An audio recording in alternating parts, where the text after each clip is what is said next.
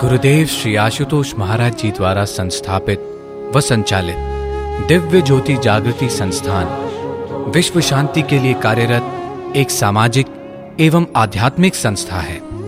संस्थान की आध्यात्मिक गतिविधियों के अंतर्गत प्रस्तुत है श्रेष्ठ विचारों की श्रृंखला प्रेरणा प्रवाह की कड़ी 141 बोलिए सर्व श्री आशुतोष महाराज जी की जय, सच्चे दरबार की जय। गुरु के वचन मुख से निकले शब्द मात्र नहीं होते, वह तो अथा शक्ति पुंज हुआ करते हैं, जिसका पालन करने के लिए संपूर्ण सृष्टि भी आंदोलित हो जाती है। श्रेष्ठ शिष्य वही होता है, जो गुरु के प्रत्येक वाक्य को, उनके प्रत्येक वचन को, मंत्र की तरह अपने जीवन में धारण कर गुरु भक्ति के मार्ग पर चलता रहता है। वह जानता है कि गुरु शब्द वह शक्ति है, वह सत्ता है, जो शिष्य को अपनी शरण में लेकर सब कुछ देने आता है। गुरु के देने व शिष्य के लेने के बीच का जो सेतु है, वह गुरु का अमिट वाक्य हुआ करता है। गुरु के वचन। गुरु के मुख से निकले केवल मात्र शब्द ही नहीं, वह तो अथा शक्ति हुआ करती है। जिसकी पालना करने के लिए संपूर्ण सृष्टि भी आंदोलित हो जाया करती है।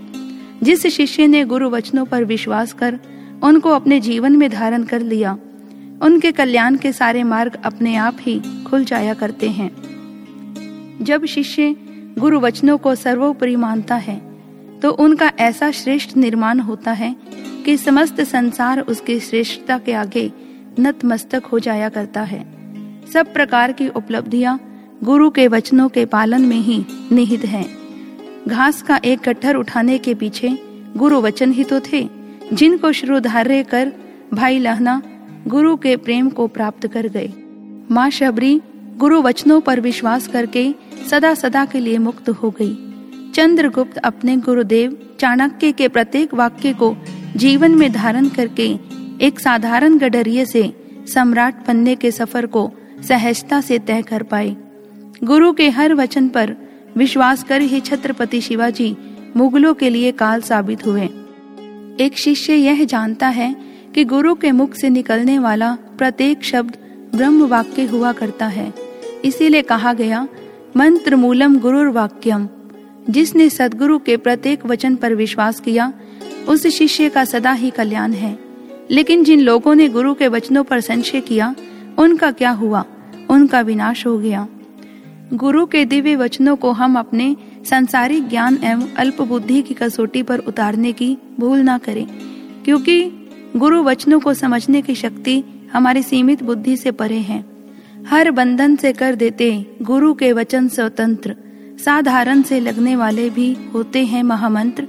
कभी स्नेहिल शब्दों से उत्साह मनों में भर देते, कभी डांट फटकार से निर्माण कार्य भी कर देते। कुछ सहज भाव से भविष्य की गांठें खोलते हैं, चुप रहकर भी गुरुवर मौन वाणी में बोलते हैं। गुरु के वचनों पर होता, जिन्हें श्रद्धा व विश्वास, कृपा सिंधु फिर बना देते, उन शिष्यों को खास, कृपा सिंधु फिर बना देते, उन शिष्यों को खास। सच ही तो कहा है, गुरु का गुरु का सहज में कहा हुआ वाक्य भी भविष्य के भेद लिए होता है। आज से तीन दशक पहले जब दिव्य ज्योति जागृति संस्थान की नींव डली थी, उस समय कोई यह मानने को तैयार ही नहीं था कि गुरुदेव का यह शब्द साकार भी होंगे। आज दिव्य ज्योति जागृति संस्थान के छत्र तले लाखों की संख्या में भक्त और हज़ारों की संख्या में भगवा धारण किए प्रचारक गुरु महाराज जी के कहे हुए वचनों के प्रमाण हैं, जिन्होंने उस समय उनके वचनों पर विश्वास किया और मंत्र की तरह जीवन में धारण किया। वह आज भी इस कारवा के हम सफ़र है। पर जिन्होंने गुरु वचनों पर अविश्वास प्रकट किया, वह इस कारवा से स्वयं ही दूर होते चले गए। गुरुदेव के तो कड़वे वचनों में भी समस्त रोगों का इलाज छिपा हुआ करता है। कहते हैं, एक बार योगानंद परमहंस जी ने अपने दो शिष्यों को उनकी गलती के कारण सबके सामने कड़वे वचन कह डाले। बस तब वह दोनों शिष्य उदास हो गए। शाम के समय दोनों शिष्यों को परमहंस जी ने बगीचे में बुलाया और उन्हें देखकर ठाका लगाकर हंस दिए। शिष्यों ने सिर उठाकर उन्हें निहारा, लेकिन बोले कुछ नहीं। लेकिन आँखों में सवालिया भाव लिए देखते रहे। गुरुदेव ने झट जवाब दिया, बड़े परिश्रम से सफ़ेद पेंट पॉलिश कर एक एक दीवार को चमकाया है मैंने। उस पर धब्बे देखता हूँ तो मिटाए बिना रह नहीं पाता। अर्थात गुरु के एक वचन में भी शिष्य का निर्माण छिपा हुआ करता है। इसीलिए गुरु वाक्य हमारे अहंकार को खंडित करते हैं। कुछ शिष्य के बुरे कर्मों को खत्म करते हैं तो कुछ विरह की अग्नि प्रज्वलित करते हैं तो कुछ प्रेम की सरिता के वेग को गति देते हैं। गुरु के कुछ वचन शिष्य के लिए आदेशात्मक भी होते हैं, अर्थात जिसमें गुरु के द्वारा शिष्य के लिए आज्ञा छिपी होती है। यदि शिष्य गुरु की आज्ञा में रहता है तो सदा सुरक्षित व आनंदित रहता है। क्योंकि सदा शिष्य का भला चाहने वाले गुरु जब किसी को आज्ञा के बंधन में बांधते हैं तो उसमें उनका अपना कोई स्वार्थ नहीं होता। वस्तुतः, गुरु की प्रत्येक आज्ञा में शिष्य का ही कल्याण छिपा होता है। गुरु की आँखें पारदर्शी होती हैं। वे शिष्य के जीवन पथ का दूर तक अवलोकन कर लेती हैं। गुरु उन सभी संस्कारों को पहले ही देख लेते हैं, जो आगे चलकर शिष्य का मार्ग बाधित कर सकती हैं। इसीलिए वे शिष्य के कल्याणार्थ ऐसी आज्ञाएँ देते हैं, जिनका पालन कर शिष्य अपने कर्म बंधनों को काट सके, भक्ति पद पर आने वाली बाधाओं, कठिनाइयों का डट कर सामना कर सके। जो शिष्य गुरु की आज्ञा में रहते हैं, वे गुरु के सदा प्रिय बने रहते हैं। योगानंद जी से किसी गुरु भाई ने पूछा कि, योगानंद जी, गुरुदेव तुमसे इतना प्रेम क्यों करते हैं? कैसे कैसे प्रसन्न कर लिया आपने अपने गुरुदेव को? योगानंद जी ने कहा कि गुरु के प्रत्येक वाक्य पर विश्वास करता हूँ और उन्हें आज्ञा मानकर उनका सदा पालन करता हूँ।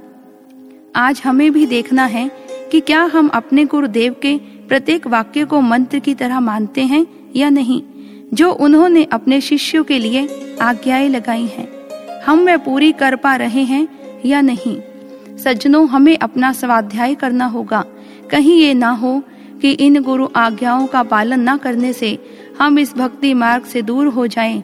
इसीलिए हमें सजग रहने की ज़रूरत है और गुरु के एक एक वचन पर चिंतन मनन करना होगा, तभी एक शिष्य का जीवन अध्यात्म के उच्चतम शिखर को प्राप्त कर सकता है और गुरु के वचन ही हैं, जो शिष्य के समस्त जीवन की काया पलट कर सकते हैं यदि एक शिष्य गुरु के वचनों पर आँख बंद करके अमल करता है, चलता है उनके बताए हुए मार्ग का अनुसरण करता है तो उनके जीवन में कोई भी शिकवा शिकायत शेष नहीं रह जाती, और वह गुरु की प्रसन्नता का पात्र बन जाया करते हैं। अंत में मैं इतना ही कहना चाहूँगी, तेरी बात बात का हो असर है सतगुर मेरी शिकवों की जुबा हो न हो। मेरे सर परस्त का नाम है आशुतोष, तेरे बंदों में मेरा नाम हो न हो, तेरे बंदों में मेरा नाम हो न हो। बोलिए सर्वश्री आशुतोष महाराज जी की जय, सच्चे दरबार की जय।